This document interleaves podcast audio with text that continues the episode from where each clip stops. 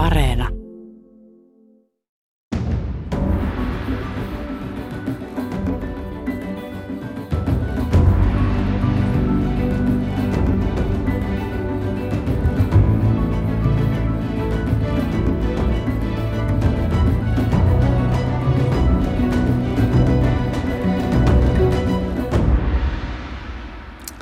Hyvää heleää helmikuista torstaita, hyvät asiallisen talouspuheen ystävät. Tiesittekö muuten, mistä helmikuun on sanottu saaneen nimensä? Näin kerrotaan, että se tulisi sydäntalven kauniista luonnonilmiöstä jäähelmistä. Helmikuun helpot päivät maaliskuussa maksetaan, näin sanottiin aikana ennen ilmastonmuutosta. Tarkoittaa sitä, että jos helmikuussa on suojasäätä, maaliskuussa pakastaa – Helmikuun suojat ennustivat kylmää kevättä ja kostea alkuuta, mutta tässä suhteessahan nyt näyttää hyvältä, kun me hytisemme täällä pakkasessa. Tänään puhumme hyvinvointivaltion tulevaisuudesta. Käytännöllisesti katsoen jokainen suomalainen syntyy ja kuolee hyvinvointivaltion rakenteissa. Se on läsnä lähes päivittäin elämässämme. Hyvinvointivaltio on luomus, jota Suomeen on palapalalta pystytetty satakunta vuotta. Se on nykyisellään myös iso taloudellinen tekijä, Julkistaloudessamme sosiaali- ja terveysmenot on suuri kokonaisuus, johon bruttomääräisesti panostetaan yli 70 miljardia euroa vuodessa. On myös sanottu, että hyvinvointivaltio ei koskaan tule valmiiksi, vaan sen on muututtava ajan mukana. Mutta mihin suuntaan hyvinvointivaltiota tulisi kehittää, siinä onkin sitten tuhannen alan kysymys aikana, jolloin julkinen valta velkaantuu ennätyksellistä tahtia. Mutta tätä kysymystä on pohtinut sosiaali- ja terveyspolitiikan professori Juho Saari viime vuonna julkaisemassaan kirjassa nimeltään Samassa veneessä, hyvinvointivaltio eriarvoistuneessa yhteiskunnassa. Juho Saari, hyvää päivää sinne Tampereelle ja tervetuloa ohjelmaan. Terve, kiitoksia ja hieno juonto sisään. Toi helmikuun oli hieno tarina ja nyt täytyy sanoa, että olen viisastunut. En ollut aikaisemmin koskaan kuullut, kuullut, että se menee näin. Mä ajattelin aina, että siihen liittyy jotenkin jokisimpukoiden kalastamiseen tai johonkin tämmöiseen. Voi olla tuollainenkin tarina on olemassa, mutta, mutta tuota, tällaiseen itse törmäsi. Niin, Juise Leskinen on kirjoittanut, että aamu Tampereen tehtaat vetää henkeä meiltä itselleen. Miltä aamu Tampereella näyttää? Tänä päivänä Tampereen aamu antaa ihmisille kovasti, että nyt on nyt on todella kaunis talvinen kylmä päivä ja minä istuskelen täällä yliopiston linnanrakennuksen kuuden kerroksen kulmahuoneessa. Ja kyllä täällä on kaunista tällä hetkellä. Se on hienoa, että miten tämä Suomen vuosi aina kevättä kohti valaistuu. Tuossa joulun seudulla on aina aika synkkää ja ihmiset on alavireissä, mutta sitten kun tulee nämä päivät, niin tämä on hienoa. Ja vielä kun pakkasta saataisiin muutama aste pois, niin olisi oikein oikein, oikein rauhallinen, kaunis talvipäivä. Ja varmasti ne, jotka vielä hiihtää, ja huomaan, että nuoriso ei juurikaan hiihitä, niin lähtee tänäkin päivänä ladulle. Eihän tuota parempaa säätä taida hiihtämisen olla kuin mitä nyt on tällä hetkellä. Ennen kuin otamme tuon kirjasi samassa veneessä käsittelyyn, niin on aivan pakko kysyä, että miten ihmeessä voit olla näin tuottelias? Tässä noin puolen vuoden aikana laskujeni mukaan sinulta on ilmestynyt ainakin neljä kirjaa. Ja kaikki aivan eri asioista. Joo, että tosiaan yksi oli yli sukupolvista huono-osaisuutta, yksi käsitteli Kyllikkisaaren murhaa, yksi oli tämä samassa veneessä ja yksi käsitteli vankiloiden toimintaa. Ja kyllähän se niin on, että asiat joskus kasautuu, että nyt oli useampi kirja tuli samanaikaisesti valmiiksi. Ja kun mä olen tämmöinen harrastelijatutkija, mä olen pääduunilta, niin dekaani, niin tuppaa olemaan niin, että niitä kirjoja sitten kirjoitetaan joululomalla ja pääsiäislomalla ja kesälomalla. Ja nyt noin kesäloman tuotokset tuli, tuli sitten kaikki peräjälkeen. Ens, nyt, tai nyt kuluvana vuonna tulee sitten muita, että tulee yksi kirja EU-sta. Ilmeisesti saan yhden kirjan ulos porukan kanssa hyvinvointi, hyvinvoinnin muutoksesta Suomessa 70-luvulta 2000-luvulle ja ehkä vielä yksi kolmaskin kirja. Et näitä nyt tulee. Mutta olen aikoinaan oppinut silloiselta kustannuspäällikkö tai johtaja Tuomas Sepältä, että näitä kirjoja pitää tehdä vähän makkaran tekijän moraalilla. Joka siis tarkoittaa sitä, että pitää tehdä sen verran tasalaatuista, että kuluttaja ostaa eikä niin kauhean suurella tunteella. Että pikkusen tekee parempaa kuin mitä markkinat pyytää, niin sitten vaan tekee. Se on vähän sama juttu, kun toinen tekee takkoja, niin minä teen kirjan. No Sixten Korkman, tunnettu talousmies, kirjoitti muutama päivä sitten Helsingin Sanomissa, että jos Suomessa asuu maailman onnellisin kansa, se on paljolti markkinataloutta täydentävän hyvinvointivaltion ansiota. Juho Saari, oletko samaa mieltä? Joo, joo ja en ole. Siis suomalaisten onnellisuus ei ole kovin tiukasti kytköksissä nimenomaisesti hyvinvointivaltion rakenteisiin. Siinä on paljon syvemmistä asioista kysymys, yhtävertaista kohteluksesta ja luottamuksesta ja niin edelleen. Mutta on myös kiistatta niin, että hyvinvointivaltiolla on sekä resurssipohjaista onnellisuutta tai hyvinvointia, että myös koettua onnellisuutta lisäävä vaikutus. Ja en minäkään tätä alun perin uskonut, mutta yhä uudestaan niin yhä uudet datasetit tämän saman tuloksen tuo. Minähän olin mukana kirjoittamassa nyt tätä maailman onnellisuusraporttia ja siinä meillä oli pääkirjoittajana Frank Martela niminen kaveri ja siinä oli pohjoismaisia tutkijoita eri maista. Ja kyllä se nyt vaan niin on, että ei ainakaan hyvinvointivaltio onnellisuutta vähennä. Yksi, mikä siellä on myös hyvin tärkeä välittävä tekijä, siis voimavarojen ja resurssien välillä on se, että kun on suhteellisen pienet erot väestöryhmien välillä, niin tämmöinen jonesismi eli vertailu ei onnellisuutta vähennä, eikä myöskään sitten suuret statuserot, nehän on hyvin hankalia. Ja sitten kolmas tekijä on niukkuuden kokemus, eli että jos ihmisellä ei tulot riitä menoihin, niin ei se oikein se yhteiskuntakaan sitä ihmistä onnelliseksi tee. Ja kyllä Suomi on kaiken tämän niin kuin synkkyyden, joka kansakuntamme vaivaa keskellä, niin yksi maailman onnellisista maista. Ja aikoinaan niin Tarja Halonen taisi todeta, että mitähän ne kaikki muut maat on sitten, jos me ollaan onnellisia, mutta kyllä se vaan näin on. Ei, ei siitä voi kiistää. Siinä on toisella ulottuvuudella on Costa Rica sitten erittäin hyvä, syvässä asemassa tuolla latinalaisessa Amerikassa oleva maa. Ja he ovat oikeastaan onnistuneet tässä vähän paremmin kuin me, mutta hyvinvointivaltioista Suomi on yksi onnellisimmista maista.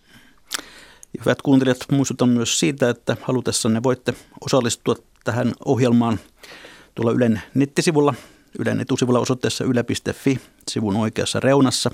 Otsikon tuoreimmat alla on linkki, jossa lukee, että miten hyvinvointivaltio tulisi kehittää. Keskustele siitä tässä. Sitä klikkaamalla voitte lähettää meille kommentteja ja kysymyksiä. Mutta Juho Saari, nyt se, se kaikkein isoin kysymys, kun me puhumme hyvinvointivaltiosta, niin mistä me itse asiassa puhumme? Mikä on hyvinvointivaltio? Miten sinä sen määrittelet? No siitä kirjassa, joka tässä on keskustelussa, eli samassa veneessä, niin siinä on kymmenkunta kriteeriä, mutta mä ehdottaisin nyt ehkä kolmea tässä nostettavaksi.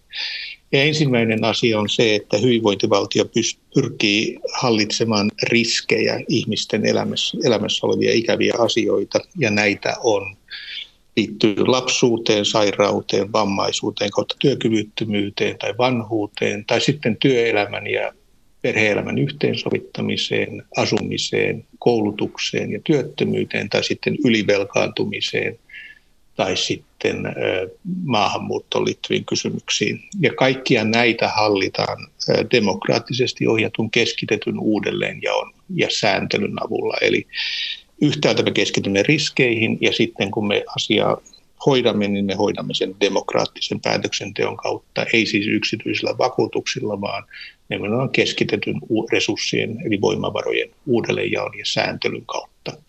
Ja uudelleenjakoa ovat nämä meidän palvelut ja tulonsiirrot ja sitten sääntelyä on esimerkiksi ammattipätevyydet ja apteekkioikeudet tai alkoholipolitiikka tai rahapelisääntely tai niin poispäin. Et meillä on siis kahta välinettä, uudelleenjakoa ja sääntelyä.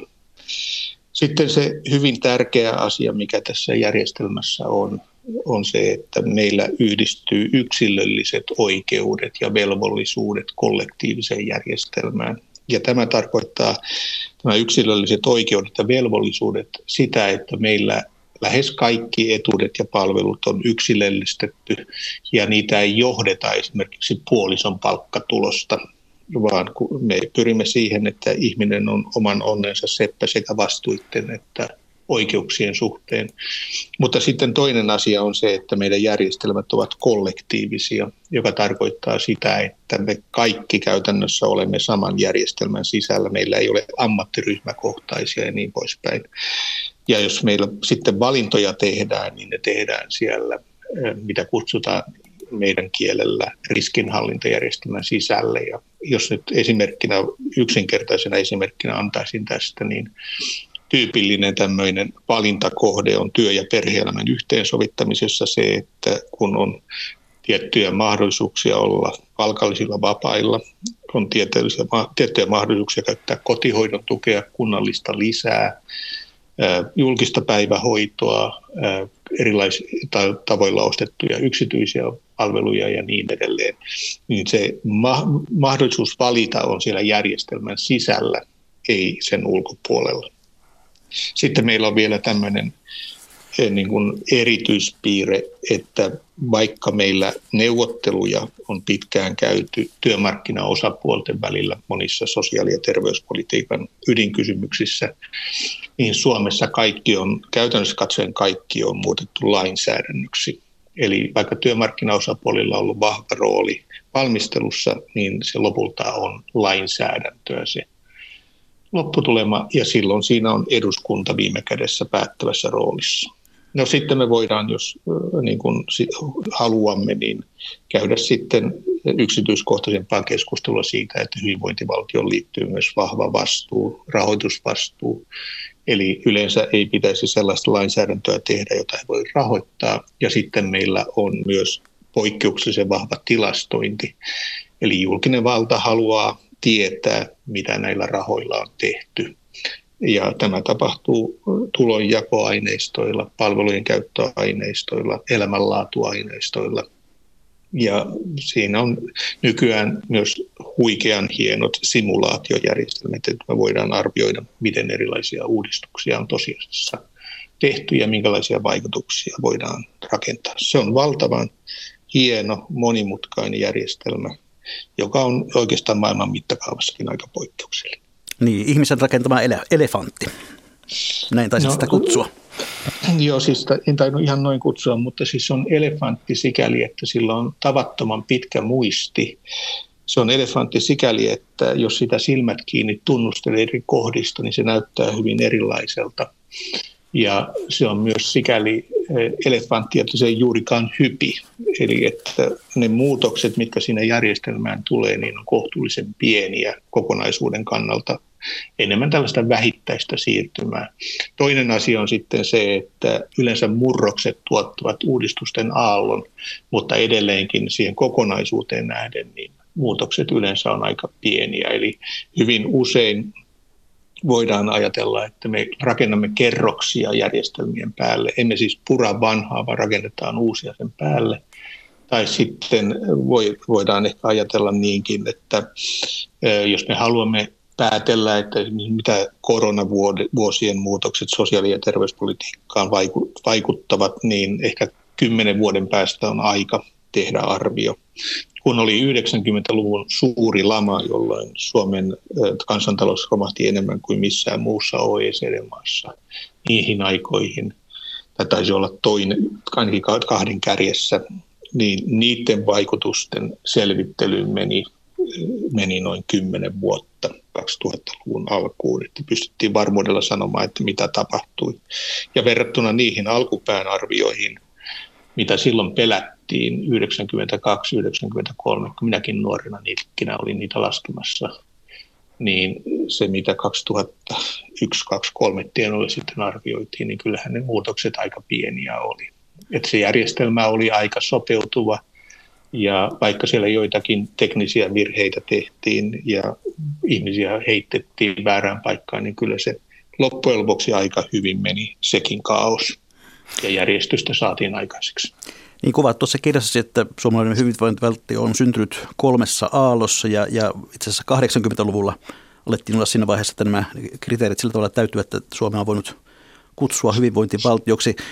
Tuota, tarkoittaako hyvinvointivaltion uudistaminen, tai onko se tähän mennessä tarkoittanut aina lisää ja lisää menoja? Itse kirjoitat jostakin tällaista kuin sosiaalimenojen mysteeri. Joo, siis sosiaalimenojen uudistaminen on Suomessa ollut aina kalliiden kompromissien tekemistä. Ja tämä johtuu siitä, että kun Suomessa on monipuoluejärjestelmä Ja sitten meillä on myös perustuslaissa tiettyjä vaatimuksia, että mitä ehtoja pitää täyttää. Ja sitten kun meillä on myös työmarkkinaosapuolten osalta monia neuvottelupuolia, niin on aina tehty lista. Ja listan tekeminen tarkoittaa sitä, että se on siedettävä kaikkien kannalta. Ja, mutta sitten se tulee myös jonkin verran kalliiksi.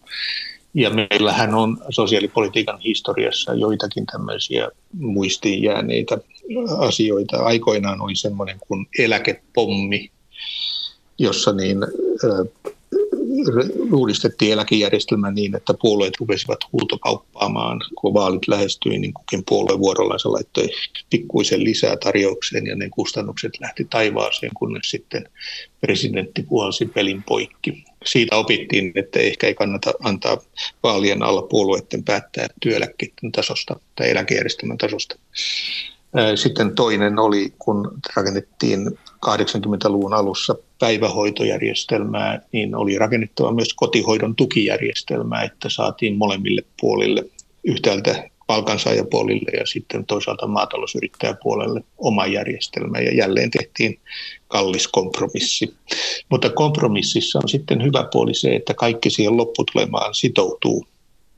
Eli kun nimet on listan alla, niin se on sillä tavalla selvää, että tiedetään, että me, me saimme tämän, me menetimme tuon ja nuo sai tuon ja menettivät tämän ja me voidaan tämän kanssa nyt sitten elää.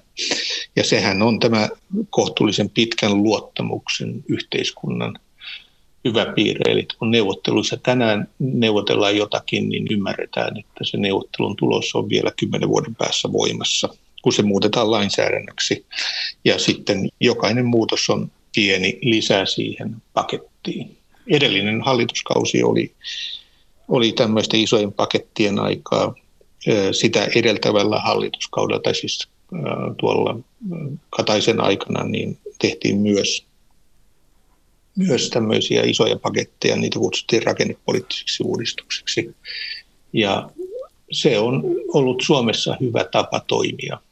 Isot kokonaisuudet niin mahdollistavat sitoutumisen ja sitten muuttamisen. Tiettyä jäykkyyttä siihen tulee ja tuommoinen hitaampi hämäläinen tykkää siitä, mutta ehkä tuommoinen no, nopeahko startup-yrittäjä, joka haluaa muuttaa kaiken, niin kokee sen järjestelmän hiukkasen hitaaksi. No puhutaan pari sanaa eriarvoistumisesta.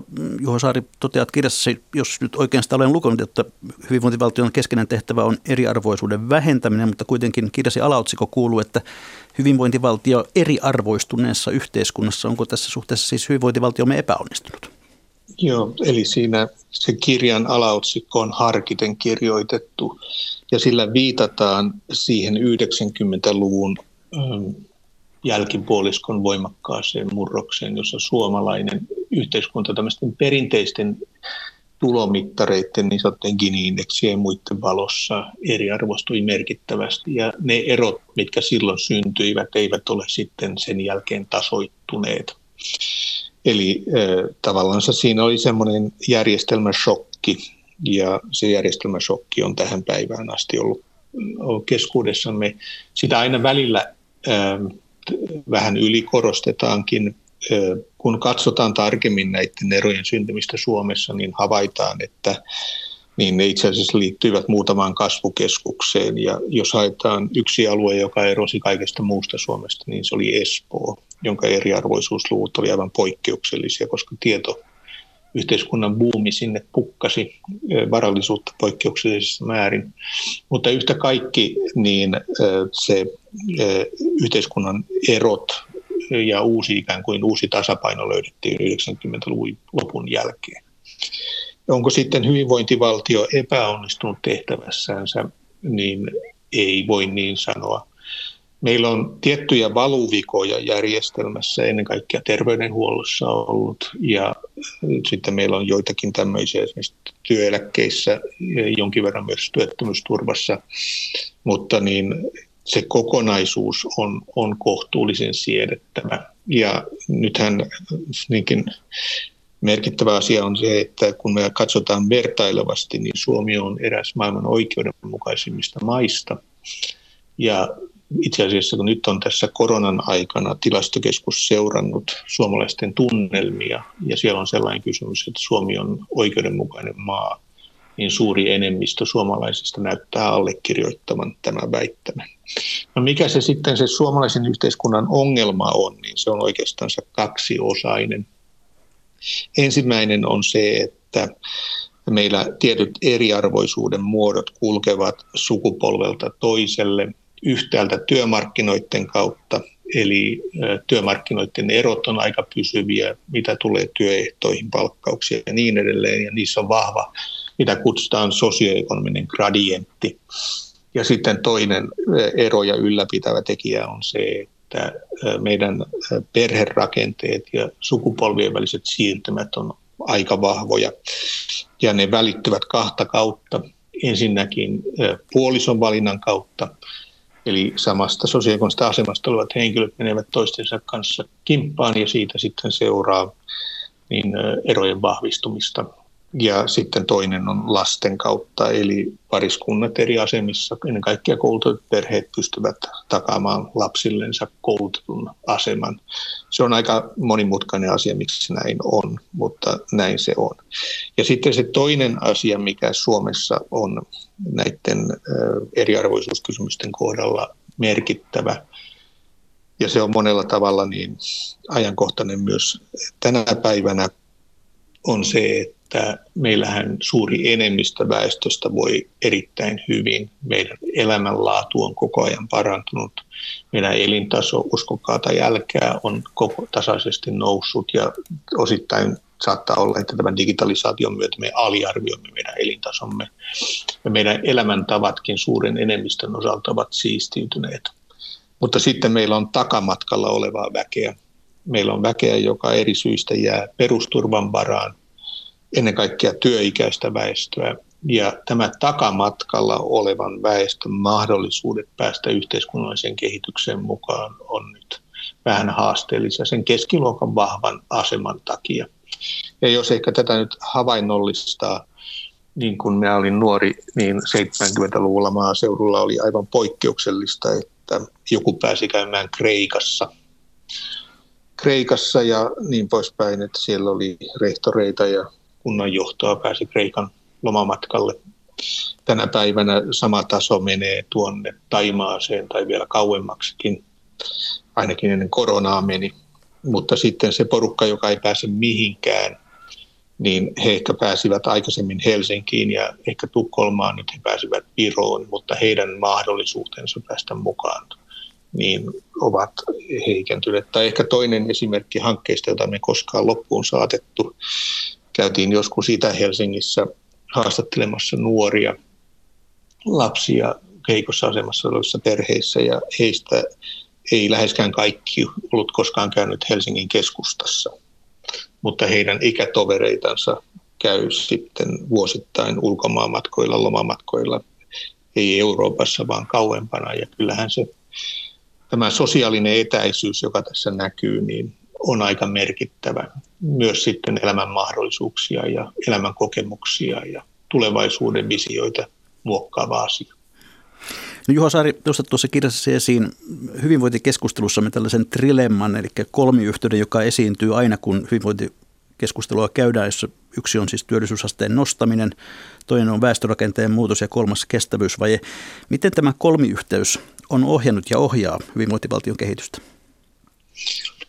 se, se on sikäli jännä asia, että ensinnäkin niin sehän on se kehys, josta käsimme maailmaa katsomme.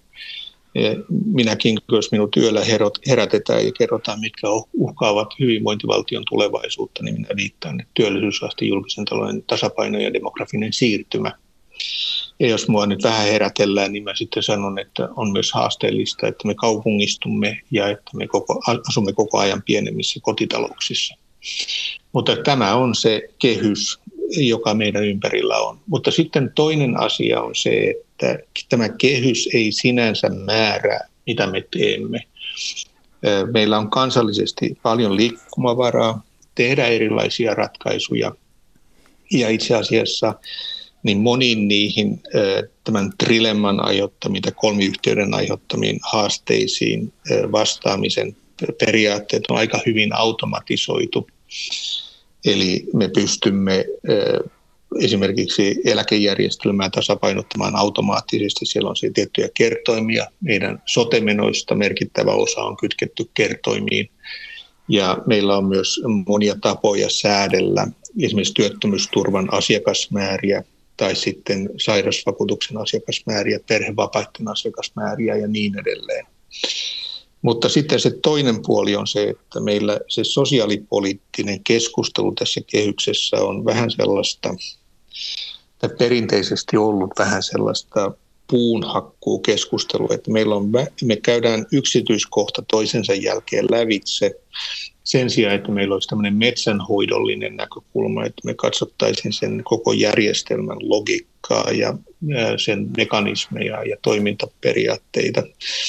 Ja siellä on aika paljon siellä metsänhoitopuolella sitten meitä vaivaavia asioita. Tyypillinen esimerkki asiasta, jota ei minun elinaikana varmaankaan ratkaista, on työeläkejärjestelmän ja vanhuspalvelujärjestelmän yhteensovittaminen ikääntyvän väestön osalta.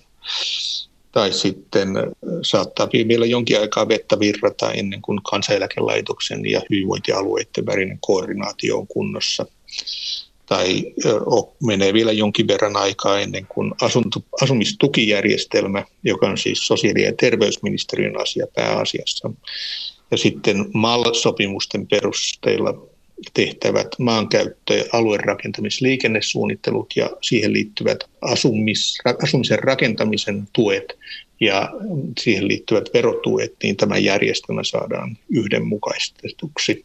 Siellä on valtavia hallinnollisia ja poliittisia ja vähän, vähän myös vallankäyttöön liittyviä eroja, jotka ohjaavat meidän päätöksentekoa aika merkittävässä määrin. Niin hyvinvointivaltion yhteyteen on aina kuulunut niin sanottu huolitarina julkisen talouden kestävyydestä. Viittaat, että jo 1840-luvulla, kun köyhäinhoitoa uudistettiin, niin monet silloiset poliitikot ja kirkomiehet epäilivät köyhäinhoidon johtavan perheiden tuhoon ja vanhusten hylkäämiseen ja holtittomaan elämäntapaan. Kun talousohjelmassa kuitenkin ollaan, niin pakko kysyä sinulle, että voiko suomalainen hyvinvointivaltio oikeasti kaatua kestävyysvajeeseen? Kyllä, se aika hankalaksi menee, jos se siihen, siitä mitä tarkoitetaan, että meidän ne instituutioiset rakenteet murtuisivat. Meidän mittakaava voi hyvinkin muuttua, mutta meidän menot on siis tällä hetkellä 70 miljardia, ja jos me laitetaan siihen päälle vielä niin lähellä olevia menoja, jotka, joita ei lasketa sosiaalimenoiksi, eli siellä on esimerkiksi työttö- tai työllisyyspolitiikkaan liittyviä menoja tai sitten niin sanottuja veikkauksen tuottomenoja, ne eivät ole sosiaalimenojen käsitteen sisällä, niin siihen tulee muutama miljardi lisää. Niin jos oikein hassusti menee ja kurjasti menee, niin me, meidän menotaso jää nykyiselle tasolle. Ja se tarkoittaa sitten kaikenlaista säätämistä siellä järjestelmän sisällä, mutta ei me nyt vielä silloin nälkään kuolla tai että voi väittää, että järjestelmä olisi nurin mennyt.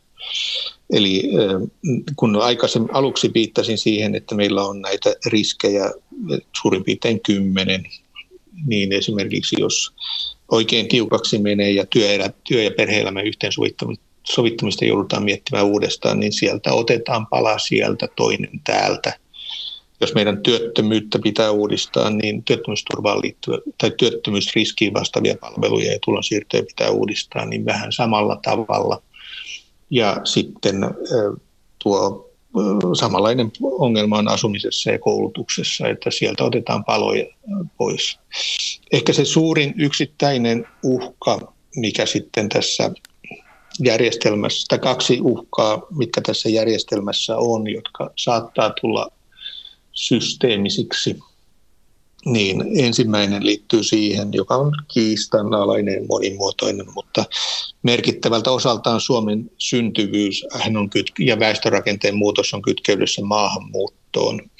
Ja tietysti jotkut sitten sanoo, että ei tänne mitään maahanmuuttoa tarvikaan, ja voidaan myös sanoa, että ei kukaan Suomeen maahanmuuta sen takia, että sehän tulee tänne meidän sosiaaliturvaa rahoittamaan rahoittamaan, vaan hän tulee omaa elämänsä parantamaan.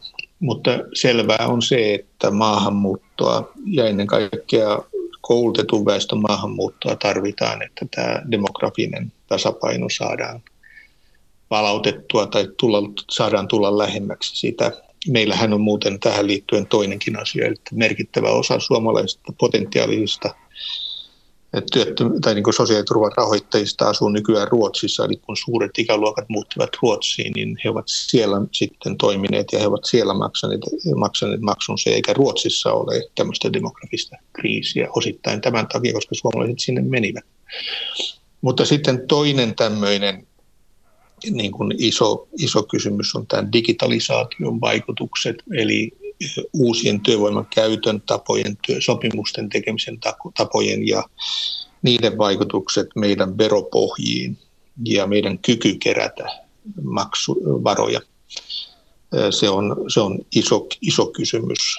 Ja meillähän on siis yleisesti ottaen, jos me lukitsemme sosiaaliturvan rahoitusrakenteita menneille vuosille ja katsotaan, että miten sen jälkeen on muutosta tapahtunut, niin kun me katsotaan sitä kokonaisuutta, niin kyllähän työnantajien suhteellinen osuus maksuista on merkittävästi pienentynyt. Valtion on aina kasvanut murrosten yhteydessä ja näin pitäkin olla, mutta sitten se suuri osuus, suhteellisen osuuden kasvu on vakuutetuilla ja sitten asiakasmaksuissa. Ja se kysymys sitten, mikä liittyy digitalisaatioon olennaisesti, on se, että kuinka paljon yrityksiä tai työnantajia ylipäätänsä. Siis Suomessahan myös yhteisöt, eli esimerkiksi valtio, kunnat maksaa työnantajamaksuja, niin kuinka paljon näitä maksuja voidaan korottaa ja mitä siitä sitten seuraa yritysten sijoittumiselle ja niin poispäin. Ja sitten, mä tiedän, anteeksi nyt kun mä puhun vähän niin sunkin puolesta, mutta siellä on semmoinen iso, iso, iso periaatteinen kysymys, että jos meidän julkisten menojen määrä ei voi suhteessa BKT kasvaa, ja tästä on erilaisia linjauksia, ettei näin tulisi tapahtua, ja meidän velkaantumiselle asetetaan tietyt rajat, niin on selvää, että julkiset menot eivät mahdu kehykseensä.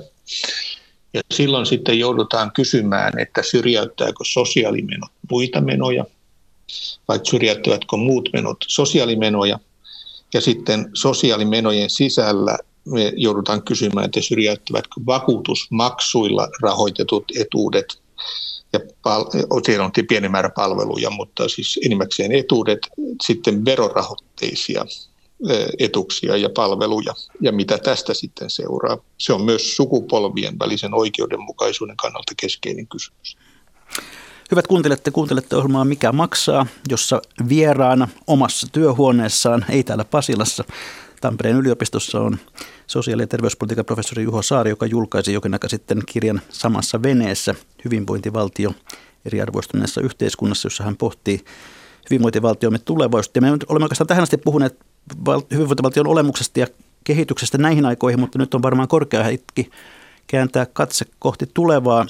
Jos nyt Juho Saari sinusta muodostettaisiin yhden miehen komitea laatimaan hyvinvointivaltiomme päivitys 2020-2030-luvuille, niin mistäpä lähtisit liikkeelle?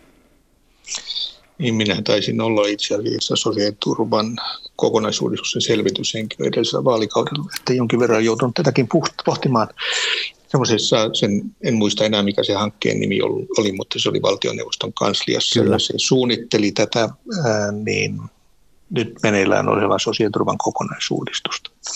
No siis se ensimmäinen asia on se, että todellakin kun hyvinvointivaltiota lähdetään rakentamaan ja murroksen jälkeen se työ tehdään, niin se uudistaminen pitäisi tehdä aikajänteellä 25 vuotta. Eli se ensimmäinen periaate olisi se, että meidän pitäisi katsoa vähän pidemmälle tulevaisuuteen ja ei ottaa pikavoittoja lyhyellä aikavälillä. Ne pikavoitot tuppaa olemaan sitten tappioita toisessa vaiheessa, ja vaan katsottaisiin tätä pitkää aikajännettä. Sitten jos ensimmäinen asia, mitä tässä niin kuin lähtisin tekemään, olisi se, että mä rupesin katsomaan niitä, mitä äsken kutsuttiin riskinhallintajärjestelmien sisäisiä rakenteita. Ja jos ajatellaan vaikkapa, että meillä on Matti-niminen kaveri, joka on sairas, niin hänen ympärillänsä on huomattava määrä tulonsiirtoja, palveluja, erilaista sääntelyä ja niin poispäin ja sitä kokonaisuutta ei oikein hallitte kukaan, koska se palvelu puoli katsoo itteensä, sääntelypuoli katsoo itteensä ja se tulonsiirtopuoli katsoo itteensä. Ja mä lähtisin ennen kaikkea katsomaan näitä työikäisen väestön riskinhallintajärjestelmien sisäisiä rakenteita. Eli silloin puhuttaisiin ennen kaikkea työ- ja perheelämän yhteensovittamisen koko paketista, työttömyyteen liittyvien tulonsiirtojen etuuksien kokonaispaketista ja sitten koulutukseen liittyvästä kokonaispaketista, eli miten koulutusta tarjotaan ja miten opiskelijoiden, ennen kaikkea aikuisopiskelijoiden elämän edellytykset turvataan. Ja sitten viimeisenä vaiheena, jos en jo sanonut, niin asumiseen liittyvät järjestelmät. Meillähän on valtava murros tulossa asumiseen sen takia, että asumisvarallisuus muuttaa muotoansa.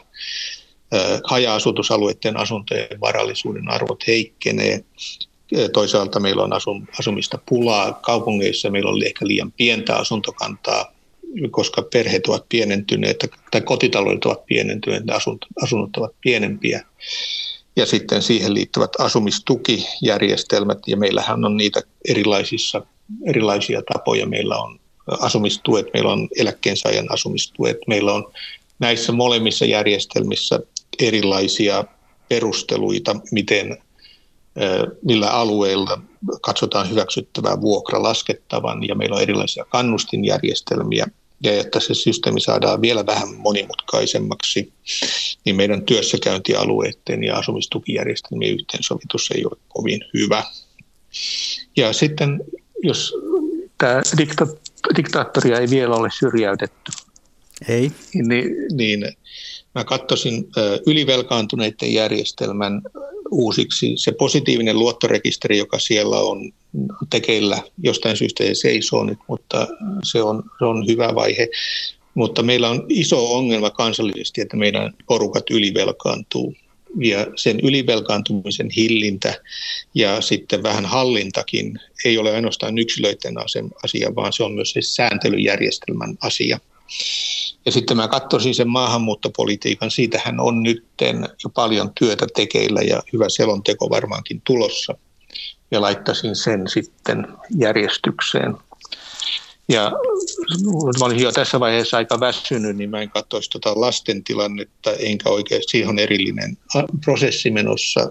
Ehkä toi sairasvakuutuksen kohtakin ja palvelujärjestelmä siihen liittyen voisi vähän aikaa olla.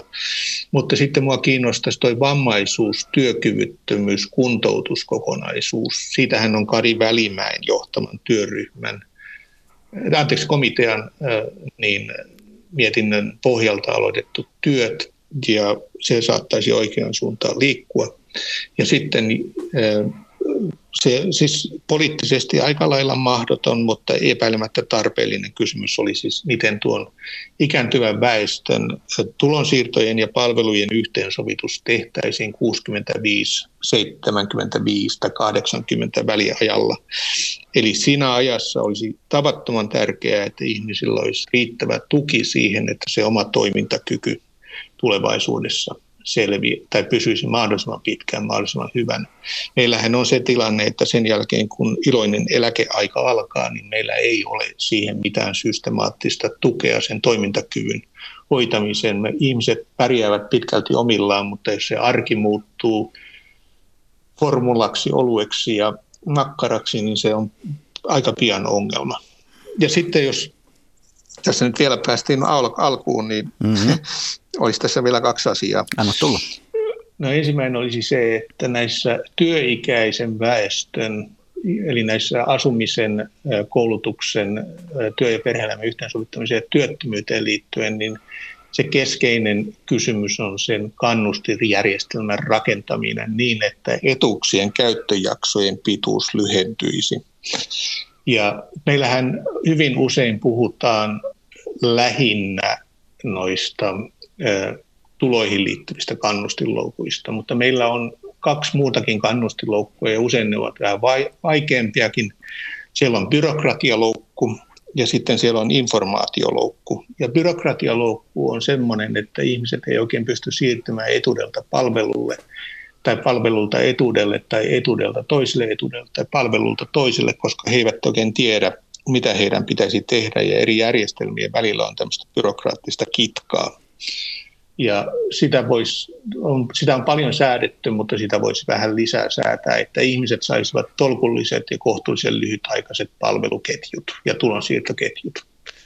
Ja sitten tämä informaatiopuoli, niin tämä on oikeastaan se niin kuin kaikkien yhteinen riesa, mutta yhtäältä ihmiset eivät välttämättä tiedä, mitkä ovat heidän tulonsiirtonsa ja palvelunsa ja mikä on oikeastaan järkevää, mutta he eivät myöskään oikein tiedä, että mikä palvelu on vaikuttavaa tai mikä on tulonsiirtoon vaikuttavaa. Että me, meillä tarjotaan paljon palveluja, mutta se tieto sen palvelun vaikuttavuudesta on aika hajanaista. Eli kun ihminen menee vaikkapa kuntouttavan työtoimintaan, niin hän ei välttämättä tiedä, onko siitä palvelusta hänelle kovin paljon etua hänen toimintakykynsä kannalta, tai jos hän menee johonkin lääketieteelliseen operaatioon, niin hän ei välttämättä tiedä, että onko tämä toimiva. Mutta toisaalta ei se palvelun tuottajakaan tiedä. Ja tämä informaatioloukut on hyvin tärkeää saada alas. Meillä on käytössä siihen erilaista algometriikkaa, algo, algoritmeja, mutta sitten se algoritmipuoli on vähän, ainakin eduskunnan oikeusasiamiehen mielestä, niin niin saattaa olla syrjivää ja sitten siinä pitää vähän säätää sitä, että miten se algometrien toiminta rakennetaan ja mikä on viranomaisen vastuu tai palvelun tai tulonsiirron tuottajan vastuu ja sitten on toisaalta mikä on ihmisen oma vastuu. Juho, sä... oli, ei, niin sano vaan, jatka vaan. Niin, ei, ei ole mitenkään mahdotonta nähdä sellaistakaan tulevaisuutta, että ihminen laittaa Kelaan yhden lapun sisään ja kertoo, että minulla on tämmöinen elämäntilanne ja sitten Kela päättää sinun puolesta siitä, oletko siinä mahdollisesti sairas vai työtön vai mikä sinä olet ja sitten rakentaa siihen palveluketjut. Se on hyvin, hyvin äh, mahdollista. Itse asiassa jonkin verran tähän suuntaan on jo esimerkiksi Norjassa edetty. Mutta se on Suomessa vähän toinen kulttuuri, että meillä pitää ihmisen ymmärtää hakea etutta ennen kuin hän, hän sen saa. Ja kanssa. No tätä nykyistä järjestelmää on arvosteltu tilkkutekkimäisyydestä ja kun sitä on rakennettu pala palalta hajanaisuudesta ja on sanottu, että sitä on kovin vaikea hallita ja hallitusti edes kehittää. Miten tuo perustulo sitten, voisiko se olla se ratkaisu? Joo, siis se meidän järjestelmä on silppumainen, koska se on ollut vähän köyhän miehen järjestelmä ja kun isompiin uudistuksiin ei ole kyetty ja kun asiat on tehty paketeissa – niin sitten on kaikenlaista silppua. Osittain siellä on vähän sellaista satunnaistakin silppua, että joku nyt sattui menemään joskus läpi, läpi tyyppisiä ratkaisuja. Sitten siinä on myös se, että kun siellä on sitä kulttuurikerrostumaa paljon, niin on on erilaisia ratkaisuja. Me ei ole mitään tolkullista syytä esimerkiksi sille, että sairausvakuutuspäivärahaa maksetaan kuusi päivää viikosta, viikosta mutta työttömyysturvaa viisi päivää viikosta. Muuta kuin se, että silloin kun sairausvakuutuslaki 64 voimaan tuli, niin oli kuusipäiväinen työviikko. Ja näitä on kaikenlaista niin kuin siellä seassa. Sitten mitä tulee tähän perustulokysymykseen, niin Tämä on sellainen järjestelmä, jossa on hyvin paljon hyviä aikomuksia ja sitten kun ruvetaan katsomaan yksityiskohtia, niin tulee kaikenlaista mutkaa matkaan. Ja mä nyt sanoisin niitä mutkamatkoja, joita nyt olen omalta puoleltani jonkin verran joutunut selvittämään, niitä ainakin seuraavat. Ensimmäinen on se, että jos tämmöinen kokonaisuus rakennetaan ja päästään kerran yhteisymmärrykseen sen tasosta, niin pystymmekö me koskaan sitä nostamaan? Tässähän on siis kysymys siitä, että samasta kuin lapsilisässä tai sitten kansaneläkkeessä tai takueläkkeessä, että kun huikean suuri määrä ihmisiä, satoja tuhansia, itse eräissä tapauksissa lähemmäs miljoona ihmistä saa etutta, niin kun sitä kymmenellä eurolla nostetaan, niin se on jo kymmenen miljoonaa kuutta, kuukautta kohti ja sitten se on 120 miljoonaa vuotta kohti. Ja sitten siinä tulee vielä sitten kaikenlaista muuta riesaa ja silloin menee poliittisesti aika hankalaksi sen nostaminen, koska jo pelkästään sen nostaminen vie sen niin sanotun jakovaran, kun se kerran nostetaan. Ja kun, jos puhutaan sitten työikäisen väestön perustulosta, jossa on kohtuullisen kokonen, niin jos sitä kympillä tai kahdella kympillä sitä kerrointa sieltä muutetaan, niin se on jo sitten satoja miljoonia. Ja täytyy olla aikamoinen valtiovarainministeri, koska nämähän on siis todennäköisesti valtion veroilla maksettava järjestelmä, että se löytää rahat tuohon ja jos vielä pitää maataloustukeen löytää ja hävittäjiin ja korvetteihin ja mitä nyt onkaan, niin saattaa rahat loppua. Ja silloin on parempi tehdä pieniä tai niin kuin, ehkä niin kuin olla hirttäytymättä tämmöiseen järjestelmään ja tehdä pienempiä ratkaisuja. Toinen sitten on siinä se, että jos tämmöinen kerran tehdään ja sitten seuraavassa vaiheessa todetaan, että tämä ei kohtele hyvin yksinhuoltajia, että tämä ei to, kohtele hyvin henkilöitä, joilla on jotain liikuntaelimiin liittyviä ongelmia, tai tämä ei, ei kohtele niin kuin, terveysongelmaisia, jos sillä on vaikkapa jotakin keliakiaa tai jotakin muuta. Tai että jos siinä se ei kohtele hyvin lapsiperheitä, että kun meillä on erilaisia lapsikorotuksia ja sitten kun meillä on erilaisia verovähennyksiä eri järjestelmissä ja sitten meillä on erilaisia etuuksia, jotka ovat perhekohtaisia, toiset on kotitalouskohtaisia ja kolmannet ovat yksilökohtaisia ja neljännet ovat vakuutettukohtaisia, niin mitäs me sitten tehdään, kun tämmöinen hetki tulee? Mites, mitä kaikkea me, voidaanko me sanoa, että bad luck, meillä on perustulo ja sinulla ei ole näihin etuuksiin oikeutta, vai sanommeko, että kyllä meillä on perustulo ja kaikki nämä päälle. Mitäs me sitten tehdään? Se voi olla vuoden päästä aika lailla sama, mitä äsken kutsuttiin viidakoksi. Ja sitten siinä on vielä se, minun kaltaiset niin kuin, niin kuin tyypit sitten esittää semmoisiakin käytännön kysymyksiä, että onko tämmöinen tässä on kaksi asiaa. Ensimmäinen on se, se, se, että muuttuuko se siirrettäväksi etuudeksi, eli pitääkö se maksaa sitten Suomesta ulos, tai sitten Suomessa oleville ja sitten heidän perheenjäsenilleen se jossakin Romaniassa tai Saksassa tai niin poispäin.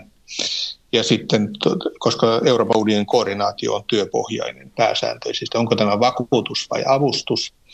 Ja sitten toinen hyvin tärkeä tärkeä tämmöinen toiminnallinen juttu on se, että eikö, me nyt helpommallakin saataisi suurin piirtein sama ratkaisu. Ja nythän hallitushan on linjailut, että pyritään siihen, että nämä perusturvaetuudet integroitaisiin perusturvapalkki-nimiseksi kokonaisuudeksi. Ja niissä olisi kaikissa sama taso ja vähän tietysti syyperusteisesti myönnetään, koska niin laki on, tai perustuslaki on mikä on, eli me tunnistamme tietyt riskit tai syyt siellä perustuslaissa. Ja sitten tämän kautta edettäisiin sitten kohti perustuloa. Uskoisin, että tämä olisi niin kuin pienemmän riesan tie, jos halutaan, että mikä on hallinnollisesti toimeenpantava, rahoituksellisesti kestävää ja sitten poliittisesti kompromissin kautta saavutettavaa. Juho Saari, palaan vielä tuohon rahaan. Onko meidän varauduttava siihen, että erilaisten etuisuuksien taso laskee, eli että ne pienenevät tulevina vuosikymmeninä? Riippuu tietysti, että mitä tarkoittaa etuuden tason laskulla. Mun veikkaukseni on, että etuksien kestot lyhenee. Eli sairas, sairausvakuutuksen päivärahan myöntöajan kesto lyhenee, mahdollisesti työttömyysturvan kesto lyhenee, asumistuen kesto lyhenee tai tulee joku katto siihen ja niin poispäin. Tasojen laskuun en sinänsä usko, puhutaan absoluuttisista määristä ja syy on se, että tuo tuppaa tuo perustuslaki tulemaan aika äkkiä vastaan. Ja sitähän meillä on eläkkeiden osasta, osalta myös perustuslaillista suojaa. Mutta siis uskoisin, että se kesto on se, mihinkä tässä pyritään puuttumaan. Ja se on myös poliittisesti helpommin hyväksyttävää, koska sitten niin se keston sääntely niin mahdollistaa myös sen kattamisen, että siihen tulee joku tsekkauspiste väliin. Ja tyypillinen tsekkauspiste voisi olla esimerkiksi se, että kun henkilö on ollut toimeentulotuella riittävän pitkän aikaa, niin se toimeentulotuen jatko olisi kytköksissä siihen, että henkilö käy tapaamassa sosiaalityöntekijää, katsotaan sitä tilannetta, katsotaan, että onko tässä aktivoinnin tarvetta tai mahdollisuuksia, katsotaan, onko tämä kuntouttavan työtoiminnan paikka tai siellä on semmoinenkin paikka kuin sosiaalinen kuntoutus, tai onko siellä jotakin muuta sellaista, mikä pitkittää sitä toimeentulotuella elämistä, johonka puuttumalla ihminen voitaisiin palauttaa työhön, koulutukseen tai ö, muuhun sitten kuntoutukseen. Tai sitten jos henkilö ei kerta kaikkiaansa pärjää, niin sitten ö, ö, jonkinmoiselle työkyvyttömyyseläkkeelle tai siihen liittyvälle kuntoutusrahalle. Juho Saari, lyhyesti vuonna 2050 me molemmat olemme eläkeläisukkoja, jos olemme enää hengissäkään. Onko Suomi hyvinvointivaltio vuonna 2050? Siltä osin, kun meillä on sairaita lapsia, sairaita lapsia, vanhuksia, vammaisia ja niin muita hyvin haavoittuvassa asemassa olevia ryhmiä, niin uskon, että heille on olemassa tulonsiirrot ja palvelut myös 2050. Sitten saattaa olla, että on jouduttu aika paljon säätämään tätä työ- ja perhe-elämän yhteensovittamista, asumisen tukijärjestelmiä ja sitten työttömyyteen liittyvää työttömyyttä ja ehkä koulutustakin, mutta näissä se muutosvoima ei välttämättä ole ainoastaan raha, vaan sitten siinä voi olla myös ekologisen kestävyyteen liittyviä kysymyksiä, jotka muuttuvat yhä haastavammaksi. Ja sitten siellä voi olla myös teknologiaan liittyviä kysymyksiä, eli semmoinenkin asia, että teknologia mahdollistaa mitä moninaisimmat koulutusmuodot, työttömyyteen liittyvät kysymykset muuttuvat yhä niin monimuotoisimmaksi. Ja on vähän epäselvää sitten, että mikä on tulevaisuudessa työ- ja perhe-elämän yhteensovittamista, jos työ ja perhe on aika sekalaisia käsitteitä ja on, on hyvin monimuotoisia ratkaisuja. Ja kyllä se teknologia saattaa tekemään tehdä meille erilaisia ratkaisuja. Sitten se iso kysymys on se, että miten maahanmuutto, onko maahanmuutto niin normia, että se ei tarvitse mitään erityistä onko ylivelkaantuminen hillitty ja hallittu asia. Saa nähdä, mutta ainakin niille ryhmille, jotka on työmarkkinoiden ulkopuolella, siis vanhukset, sairaat, vammaiset kautta työkyvyttävät ja pienet lapset, heille tukijärjestelmät on myös tulevaisuudessa. Sitten pari poimintaa tätä yleisökeskustelusta. Mummo Kuopiosta on sitä mieltä, että sosiaaliturva on epäonnistunut ja Suomi on, Suomessa on vain lisääntyvää pahoinvointia. Sen sijaan Maija Meikäläinen taas on sitä mieltä, että ulkomailla kauan asuneena hän toteaa, että Suomi on todellakin hyvinvointimaa. Realisti muistuttaa, että kaikki lähtee työllisyydestä. Perustuloa täällä myös esitetään. Ja tuota, siinäpä nuo tärkeimmät. Suomalaiset ovat siis ehkä samassa veneessä vielä 2050.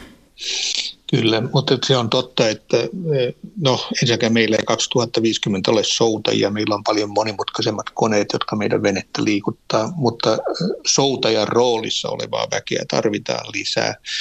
Ja kyllä se näillä näkymillä on, että se on tämä työikäinen väestö, joka soutaa. Ja sitten vuorollansa toiset on lepovuorossa ja tässä on semmoinen perinteisesti sanottu ketjukirjeeksi, jota, jota tässä toivottavasti pystytään jatkossakin noudattamaan. Näiden ikäluokkien erilaiset koot ja sitten tämä aluerakenteen nopea muutos tekee tämän vähän haastavammaksi, mutta eiköhän tämä nyt näin mene. Saattaa olla, että jonkin verran kaikkein varakkainta väkeä lähtee ihan globaalien järjestelmien piiriin ja saattaa olla, että eräiden suuryritysten henkilökunta menee niiden suuryritysten omien järjestelmien piiriin, mutta suuri enemmistö suomalaisista kyllä pyörii tämän nykyisen järjestelmän piirissä myös jatkossa. Ja näin olemme loppusuoralla perinteisten viikon talousvinkkien ja talousviisauksien aika. Juho Saari, mitäpä tämän keskustelun päätteeksi vinkkaat tai viisastelet? Ehkä sellainen asia, josta me emme ole juuri puhuneet, on varallisuus ja omaisuus. Ja kyllä mä olisin aika lailla sitä mieltä, että meidän pitäisi myös sosiaali- ja terveyspolitiikassa ymmärtää yhä enemmän varallisuuden ja omaisuuden tuomaa turvaa ja sen merkitystä ihmisten elämänlaadulle. Ja sitten toinen asia on se, että niin kyllä meillä on syytä uskoa siihen, että Suomen kansa kykenee tekemään ihan fiksuja ratkaisuja ihan itsekin. Ja valtion tehtävä on nimenomaan tukea niitä ihmisten tekemiä valintoja, että ihmiset saavat toimintakykyä, elämänlaatua ja vähän voimavaroja ja voivat kukoistaa tässä yhteiskunnassa. Yleisövinkiksi kaivoin vuosien takaa sen kunniaksi, että ohjelmalla alkoi juuri yhdeksäs lähetysvuosi. Vinkin, joka on ollut aivan ensimmäisessä Mikä maksaa ohjelmassa ja se kuuluu yksinkertaisesti näin. Miten voi puolittaa ruokamenonsa? Vastaus on peseytymällä, sillä vanha kansanviisaus sanoo, että puhtaus on puoli ruokaa. Kiitoksia Juho Saari, kiitoksia hyvät kuuntelijat. Mikä maksaa, sitä me ihmettelemme jälleen viikon kuluttua.